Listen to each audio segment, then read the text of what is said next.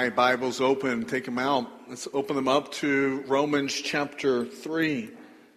For the first three and a half chapters, Paul has gone into great details to make it clearly known that we have all sinned and fall short of the glory of God. Now he's going to explain how sinners can be saved. Now, the theological term for this salvation is what we would refer to as justification by faith. Now, make no mistake, justification by faith is the essence, the theological essence of evangelical Christianity. In John chapter 3, verse number 16, a verse that is familiar to all of us, there we see the gospel uh, declared in a single sentence in our text this morning, we're going to see the gospel defined in, about two paragraphs. And so we need to begin with an understanding of justification so that we're all uh, on the same page. You know, what is it that we mean when we use this word? And so again, a, a definition for you on the screens there. A justification is the act of God whereby he declares the believing sinner righteous in Christ on the basis of the finished work of Christ on the cross. That is our working definition for justification. Each part of that definition is important. And we need to just pause and reflect on that definition before we get into our text this morning. To begin with, I want you to understand that justification is an act of God, which means since it's an act of God, this is not a process for believers. There are no degrees of justification. Each believer has the, the same right standing before God. There, there's not stages of justification. One believer isn't more justified than another believer. So justification is an act of God.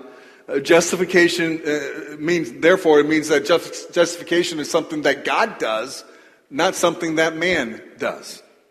So sinners cannot justify themselves before God. This is an act of God. It's done by God, and it must be on, done on behalf of man. So, so justification, uh, this is an important distinction. Understand that justification does not make a person righteous. Follow with me. Justification does not mean that God makes us righteous. Justification means that God declares us righteous. So, so justification is a, is a legal matter. So in the place of our own sinfulness, God puts the righteousness of Jesus Christ on our record. And so once he places that righteousness of Christ on our account, nobody can remove that from our account. So we need to understand that justification is not the same thing as sanctification. Those are two separate things. Again, justification is the act of God whereby he declares the believing sinner righteous in Christ on the basis of the finished work of Christ on the cross. So justification is an act of God, whereby sanctification is the process by which God uses to make a believer more and more like his son Jesus. So sanctification is a process in the life of a believer. Some of us are at various stages in that sanctification growth in our lives, but justification is an act of God. At the moment of salvation, we are justified. That justification occurs. God declares us to be righteous. Not only does the justification occur, but the sanctification begins in our hearts and in our lives. So when a sinner trusts in Jesus, God declares them to be righteous. And once that declaration is made, there's nothing that can remove it, which is a beautiful thing. But questions come up as a result of this. Questions like how can a holy God declare sinners to be righteous? So, in this section of Romans, Paul is going to answer this in a couple of ways. First, he's going to explain justification by faith, and that's the text that we're going to look at this morning, all the way through to the end of chapter 3. So, after he explains justification by faith, he is then going to illustrate justification by faith in the lives of Abraham and, and David. So, today, we're going to look at his explanation. Next week, we'll begin to unpack the illustration of this justification. So we begin in verse number 21. Verse number 21 says, uh, But now, apart from the law, the righteousness of God has been manifested, being witnessed by the law and the prophets. And so, what Paul was saying about God's righteousness was not some new concept. Paul was saying that a righteousness from God has been manifested. It means it has been made clear. So the clarity of the righteousness of God was revealed in Jesus. That's where we get the clarity. We, we see it in Jesus, not the law. It was what the law and the prophets pointed to. It's what the law and the prophets could only perceive in a shadowy form. And so, what the law and the prophets could see at a distance, Jesus brought up close and personal. He, he brings the clarity of the righteousness of God. And so, having made a strong case for our universal guilt under the law, Paul now turns to God's gracious plan of salvation. In verse 22, he says, Even the righteousness of God through faith in Jesus Christ for all those who believe, for there is no distinction. The process that Paul is describing is threefold. It involves God's revelation of his righteousness. It includes the confirmation of that righteousness from the law and the prophets. And then ultimately, its reception by individual believers. So, what does that mean? The only way that we can be acceptable unto God means that God first has to reveal his righteousness. Then that, that, that revealed righteousness has to be confirmed by the law and the prophets. And so once it's been revealed, once it's been confirmed, then ultimately it has to be received by individuals through faith in Jesus Christ. So faith in Christ means believing in Christ. It means placing our confidence in Jesus that He and He alone can extend the forgiveness of our sins. Christ and Christ alone can, can make us right before God. He and He alone, through the working of the Holy Spirit, can empower us to live a life that fully glorifies God in all that we do and all that we say. Which means, regardless of our background, regardless of your political affiliation, regardless of your educational background, regardless of your income status, whether you're rich or poor, old or young, fat or skinny. It doesn't matter. Regardless of anything, even regardless of our past behavior, God's solution to sin is available to all who believe in Jesus. Now that is an awesome awareness and understanding. In fact, this verse emphasizes the fact that faith in Jesus Christ is the only requirement for receiving God's righteousness. You see, we all begin in the same place. We all begin spiritually separated from God. All of us begin from a place of, of sitting under his wrath and condemnation. And, and for everyone, there is only one solution. There is only one way out, and that is in and through Jesus Christ. Faith in Jesus does not mean that we understand everything that Jesus has done. you study our Lord for the rest of your life and not fully comprehend everything and the magnitude of everything that He has done for us. Faith in Christ doesn't mean you have to understand every aspect of what He has done, but it does mean that you believe that Jesus has done everything on our behalf. That's faith in Jesus. Why is that important? Because according to verse number 23, it says, For all have sinned and fall short of the glory of God. So not only have we all sinned, we all fall short of the glory of God. Now, this is a single Greek verb that's being used in the present tense, which means that's stressing continuous action. So it could be translated not only do we all fall short of the glory of God, but we keep on falling short of God's glory. And there's no distinction. Jews and Gentiles alike, we all fall short. Although none of us, I would imagine, are as evil as we could be, there's not a part of our being that has not been corrupted by sin. Therefore, we all stand equally guilty before the righteousness and the holiness of God. God has declared everyone to be guilty so that he might extend the free gift of salvation to those that believe in his Son.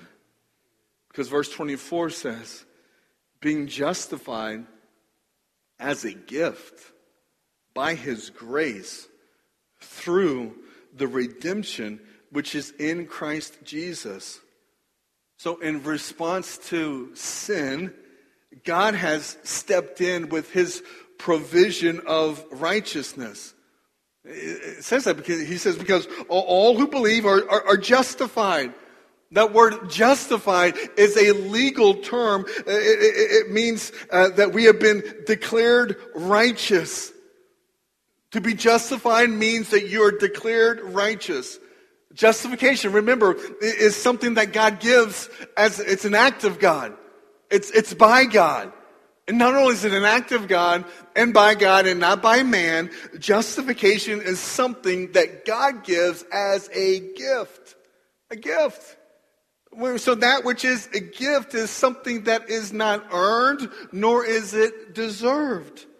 And so Paul emphasizes this by saying that we are justified as a gift by his grace. For the past 13 weeks on, on Wednesday nights as part of equipping you, in this room, we've been studying through the, the attributes of God.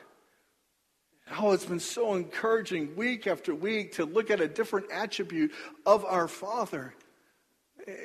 And I wish that everybody would come. I don't understand why there's only a small portion of people get engaged on additional opportunities to study the Word of God and be strengthened and encouraged with the fellowship of believers. So I'm speaking to you. I'm trying to look at everybody so you don't think I'm singling you out. I don't understand why, why we become so, so lazy in our approach of studying and knowing the Word of God. Early church, they would meet together all the time. And we try to be together on Sundays with Bible study and worship, and then another opportunity during the week. And anyway, that's just a plug. We're going to start up again in, in the summer, and I hope that you'll be involved with it. We have plenty of opportunities. But in this past one, we were going through some attributes of God. Let me just kind of explain it to you this way. There are two kinds of attributes that our Father possesses. They could be referred to as absolute and relative. Think of when you think of absolute attributes, that has to do with what he is in and of himself. Absolute attributes. God is wise. God is love, all knowing. Those are all things like, those are examples of what he is in himself. Then the relative attributes, uh, those are how he relates to the world and his creation. So you have absolute and you have relative. And so, why do I say that? Think about this. One of his absolute attributes is love. In fact, 1 John verse 4, chapter 4, verse 8 says that God is love. That's an absolute attribute of God. Now, when his absolute attribute of love, when it relates to the world and to humanity, that love takes the form of grace and mercy. So God, in his mercy, does not give us what we deserve. And God, in his grace, extends unto us what we do not deserve. And that is all based on his absolute attribute of love. And so here we see this word uh, is translated as a gift. It's given to us by his grace as a gift. If you look up John chapter 15, verse number 25, you'll see a phrase there that says without a cause. It's the same Greek word. So, so here in Romans 3, it's translated as gift. In John chapter 15, it's translated without a cause, which means that we are justified as a gift. We are justified without a cause, which means there's nothing that is within us or that we could do that would cause God to have to do something on our behalf. No, salvation is solely a result of the grace of God. And so while it is true that salvation is a gift freely extended to those who believe in his Son, it is also true that salvation is not cheap. It's not cheap.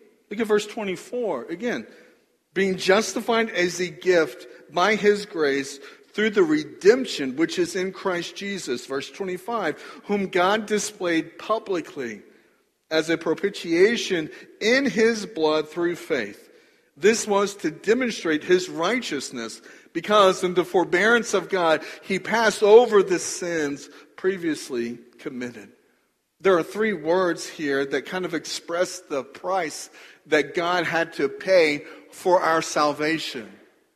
And those terms would be redemption, propitiation, and then his blood. And so we'll look at each of those real quickly. Let's start with redemption. Uh, throughout the New Testament, the noun redemption or the verb to redeem means uh, to pay a ransom. It means to, uh, to purchase back something that was previously being held in captivity or in bondage. In its original meaning, it was to buy back out of slavery, out of indebtedness, or out of captivity. And so the death of Jesus on the cross of Calvary was the price of payment for our sin. Eh, that, that's for everyone who trusts and believes in him. And this payment of death secured our release of the bondage of sin and of the penalty of sin. It was the, the price that was paid in order to offer redemption. Uh, like this is a, a, a massive price. More than $5 million paid on a ransomware that hijacked up the, the, the gas pipeline. More than that, this is a price that we can never even comprehend. We owed a debt that we had absolutely no way of being able to pay it on our own. God steps in, pays it on our behalf through his son. And so that's where we get the propitiation. In human terms, propitiation means to appease someone who is angry, uh, usually uh, by, by doing them a favor or, or giving them a gift. It's an appeasement of someone who's angry. But that's in human terms. Uh, the Bible doesn't define propitiation in this way. Propitiation means the, the satisfying of God's holy law. It's, it's, it's the meeting of the just demands of the holy law. And there's two parts to it. It's the satisfaction of that law And the other part is so that we might be reconciled with him. That's the end result of the satisfying of God's law. And so, how does God's holy law become satisfied or met? Well, that's the third term, and that is through his blood, through the blood of Jesus Christ. Uh, the, the word blood in verse number 25 tells us the price by which propitiation was achieved. Jesus had to die on the cross in order to, to satisfy the, the law and to justify the sinner. He had to shed his blood. That's what the law demanded. If you're not familiar with that, Leviticus chapter 17, verse number 11 says that for the life of the flesh is in the blood, and I have given it to you on the altar to make atonement for your souls, for it is the blood by reason of the life that makes atonement. It's talking about the sacrificial system that was uh, established in order to make us right before God in Old Testament times. I mean, this is of great significance. I mean, look at it again. Look, God is saying, for the life of the flesh is in the blood and I have given it to you. He's given us the, the creatures that were used as, as sacrifices. He's given us their life, which was in their blood. And it says on the altar to make atonement for your souls. It means it, it, so that it could cover your sin so that, that, that we could be in a right relationship together. It says, for it is the blood by reason of the life that makes atonement. All of the blood sacrifices that are seen throughout the Old Testament were a foreshadowing of the final sacrifice that was given by Jesus at the cross of Calvary. That is why at his death, as my, one of my favorite aspects to look at when reading through the, the narrative of, uh, of his death. That is why at his death, the temple veil was ripped in half from top to bottom. Uh, back at why is that significant? Uh, because of what we're told in Leviticus chapter 16. On the Jewish Day of Atonement, there were two goats that were to be presented uh, at the altar. One of them was chosen to be a sacrifice, and another one was prayed over and released into the wilderness. Let's talk about the one that was offered as a sacrifice. The one offered as a sacrifice would have been slain, and then its blood was taken into the Holy of Holies behind the temple veil into the Holy of Holies, and the blood would have been poured out on the mercy seat. I should have had pictures to illustrate all of this. My bad. Uh, what's the mercy seat? Uh, inside the Holy of Holies, right, there's a big veil, right? And behind the veil was referred to as the Holy of Holies. Inside the Holy of Holies, or behind that, was the Ark of the Covenant. Think of a, a, a rectangular containment made out of gold, right? The Ark of the Covenant and the lid for the Ark of the Covenant had these two angels on it. And the two angels kind of faced towards each other, heads bowed, wings back, and kind of arched over. And so that was the mercy seat. That was uh, where they believed the very presence of God would dwell on the mercy seat with his people. And so, what's in the Ark of the Covenant? If you remove the lid to the Ark of the Covenant, you would see within it the two tablets of the law. And so the ark contained the tablets of the law with the mercy seat. And so what would happen on the Day of Atonement, one day out of the year, one day, only one, only one day of the year, and only one pe- person could go behind there, and that was the high priest. The high priest would take the sacrifice, take the blood, pour it out onto the mercy seat, and so that was the atonement for sin. That was the covering. That was the blood coming between the law and God.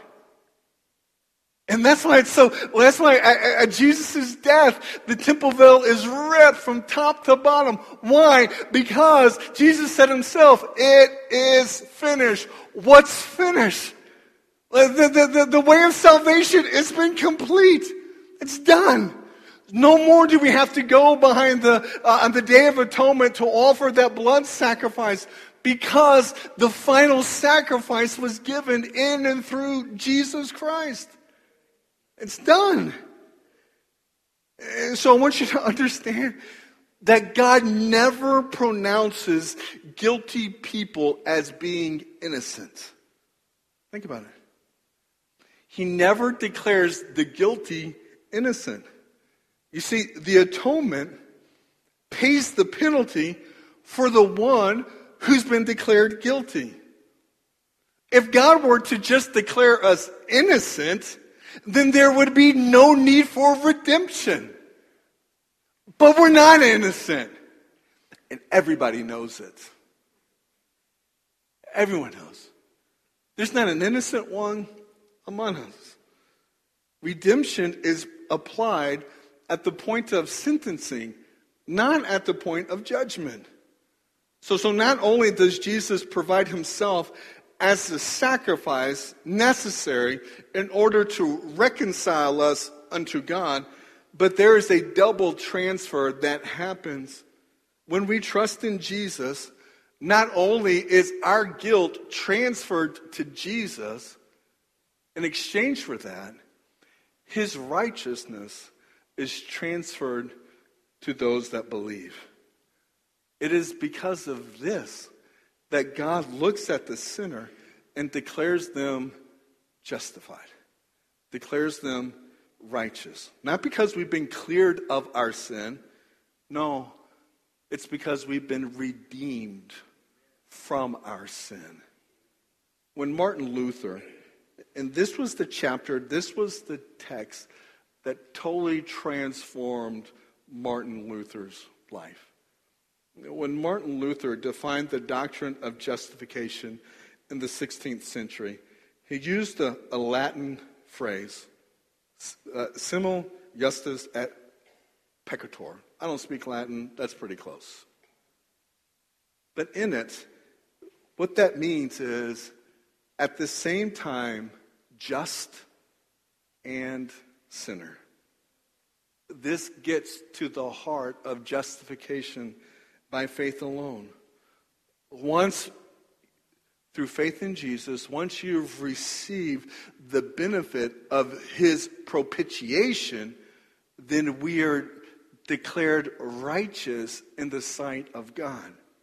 See, I am a sinner by virtue of my own performance, but I am just by virtue of Jesus' righteousness. So back to verse 25. Whom God displayed publicly as a propitiation in his blood through faith. This was to demonstrate his righteousness. Because in the forbearance of God, he passed over the sins previously committed. For the demonstration, I say, of his righteousness at the present time, so that he would be just and justifier of the one who has faith in Jesus. Uh, real quickly, there's that last phrase at, at, the end of verse number 25 that can be a bit confusing. It says, Because in the forbearance of God, he passed over sins previously committed. So the question becomes Did God forgive sins in the past by looking forward towards Jesus' future work? Perhaps did he simply overlook them, knowing that Jesus' future death would, uh, would settle the sin problem? I mean, I, have wrestled through this one a lot uh, over the past couple of weeks. I think the more I read it, the more I study, I see how God was forbearing in the sense that He could have just dealt with sin immediately and totally wiped out all of humanity and would have been justified in doing that. But He had a plan. He had a plan and through His Son that, that his son would come and pay the sacrifice necessary in order to make us right before God. So, so how can God be just and justifier in one? Well, the answer is in Jesus. When Jesus suffered the wrath of God on the cross for the sins of the world, then he fully met the demands of God's law and he fully expressed the extent of God's love.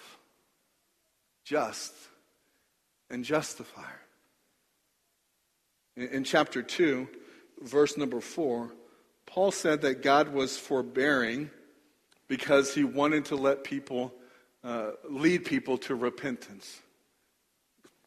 Here it says that he's forbearing because he anticipated the provision for sin in the death of his son.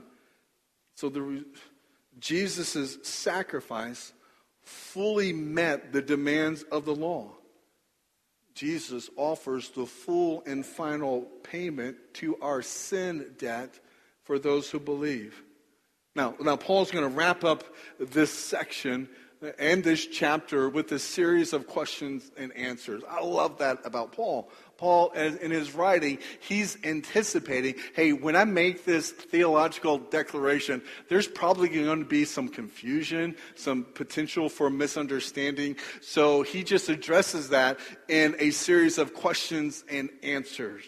And so let's look at them. There's, there's five Three of them are in verse 27, there's two in verse 29, and then there's one in verse number 31. We'll go through them real quickly. Look at verse 27. So if it's all justification through faith alone, by God's grace alone, verse 27, where then is boasting? It is excluded. Or by what kind of law? Of works? No, but by a law of faith. For we maintain that a man is justified by faith apart from works of the law. So the first question then, then where's the boasting? In other words, how can we as Jewish people boast or take credit for anything in our salvation? You seem to be saying that we have nothing to boast about, but that doesn't make sense because if we're adherents to the law, then surely we should have something to boast in, something to take credit for. But Paul says, no, it's excluded. No, since justification is by grace through faith, boasting of one's own accomplishments, boasting of one's works of righteousness is completely eliminated. It's removed. It's off the table. Which then goes to those next two questions. But, but by what kind of law? Of works? They're still clinging to try to figure out some way to take credit for their spiritual condition. And, and Paul says, no, literally not at all. It's not by, by works. He says, no, but by a law of faith. Doing works or observing the law is no basis for boasting. Why? Because the law cannot justify a person. It, it, the law wasn't given for that purpose. Lest we forget, why do we have the law or why was the law in place in the first place? Look back at verse number 20. There he says, because by the works of the law, no flesh will be justified in his sight. For through the law comes the knowledge of sin. Uh, so Paul then summarizes in verse number 28 For we maintain, here the, the verb is being used as, uh, could be defined as to reckon. Uh, it, it means that, that we've come to a settled conclusion so, so we've come to a settled conclusion that a man is justified, a man is declared righteous by faith apart from works of the law.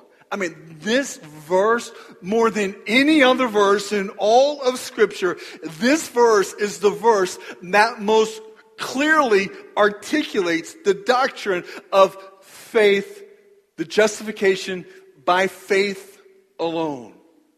That's it. Faith.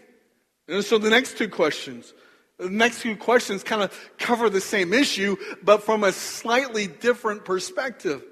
Verse 29, or is God the God of Jews only? Is he not the God of Gentiles also? Yes, of Gentiles also. Since indeed God, who will justify the circumcised by faith and the uncircumcised through faith, is one. In other words, God does not have two ways of salvation.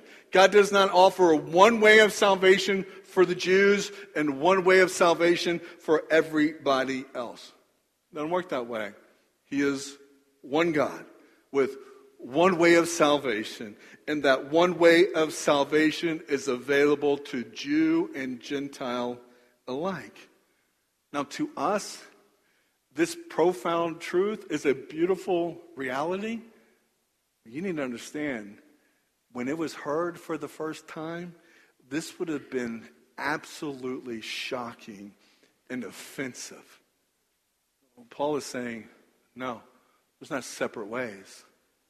It's, it's available through Jesus to all who believe. Doesn't matter where you're from. Doesn't matter your, your heritage. It's for those who believe.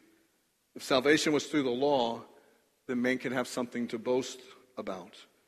But the principle of faith makes it impossible for us to boast. Uh, maybe I should say it like this. When a believer is justified by faith alone, then they cannot boast of their faith, but they can boast of their Savior. Let those who boast boast in the Lord, is what the scripture tells us. All right, final question. Final question is found in verse number 31. Uh, do we then nullify the law through faith? May never be. On the contrary, we establish the law. Uh, the purpose of the law has been fulfilled. Its place in God's salvific plan has been confirmed when it leads an individual to faith in Jesus Christ. Real quick, Galatians chapter 3. I shared this verse a couple of weeks ago. But Galatians chapter 3 says, Is the law then contrary to the promises of God? May it never be. For if a law had been given which was able to impart life, then righteousness would indeed have been based on law. But the scripture has shut up everyone under sin, so that the promise by faith in Jesus Christ might be given to those who believe. But before faith came, we were kept in custody under the law, being shut up to the faith which was later to be revealed. Therefore, the law has become our tutor to lead us to Christ so that we might be justified by faith. The law was always pointing people to Jesus. In verse 25, but now that faith has come, we are no longer under a tutor. Now that Jesus has clearly manifested the righteousness of God, we are no longer under the law. For you are all sons of God through faith in Christ Jesus. So from Romans chapter 3, verses 22 through 31, in those 10 verses, Paul uses the word faith eight times. Eight times. He's consistent in his declaration that faith in Christ is not a result of or works of the law. It's not it's only faith in Christ that salvation is possible. Not, not by works, not by nationality, not by any other means. This doctrine of justification by faith alone does not go against the law of God. In fact, it establishes it, the text says. God obeyed his own law in working out the way of salvation. Jesus, in his life and death, completely fulfilled the demands of the law. And so, what we're going to see beginning in chapter 4, from chapter 4 to chapter 8, we're going to see how Paul explains how justification by faith alone in Christ alone is in complete harmony with Old Testament scriptures. And he's going to begin that explanation with the father of the Jewish nation. And so next week we'll see justification by faith alone illustrated in the life of Abraham. And I hope that you'll come back and that you'll listen. And I hope that you'll study his word this week. May you know the only hope that we have to be declared righteous before God is by faith in Jesus Christ. And if you have faith in Christ then we need to be committed to the process of sanctification in our lives so that we can become more and more like Him, so that we can clearly declare the love of God to a world that is in desperate need of coming to know God through faith in Jesus. I want to pray for us. Let's just have a little extended time of prayer if we could. This is the hardest time in a service, week in and week out. No doubt, some of you have already checked your time and be like, eh, we're a little bit over today. Can I just get out of here? I suppose if you want, you can get up and walk out right now. But I, sometimes I struggle with the placement and the order of service.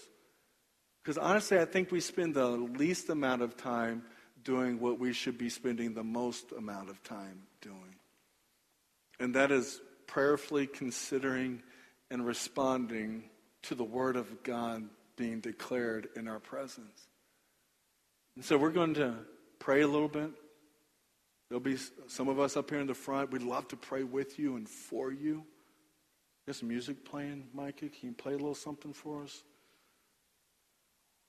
I could stretch it out long, but I do want you to consider do you have a relationship with God? Have you been justified through faith in His Son?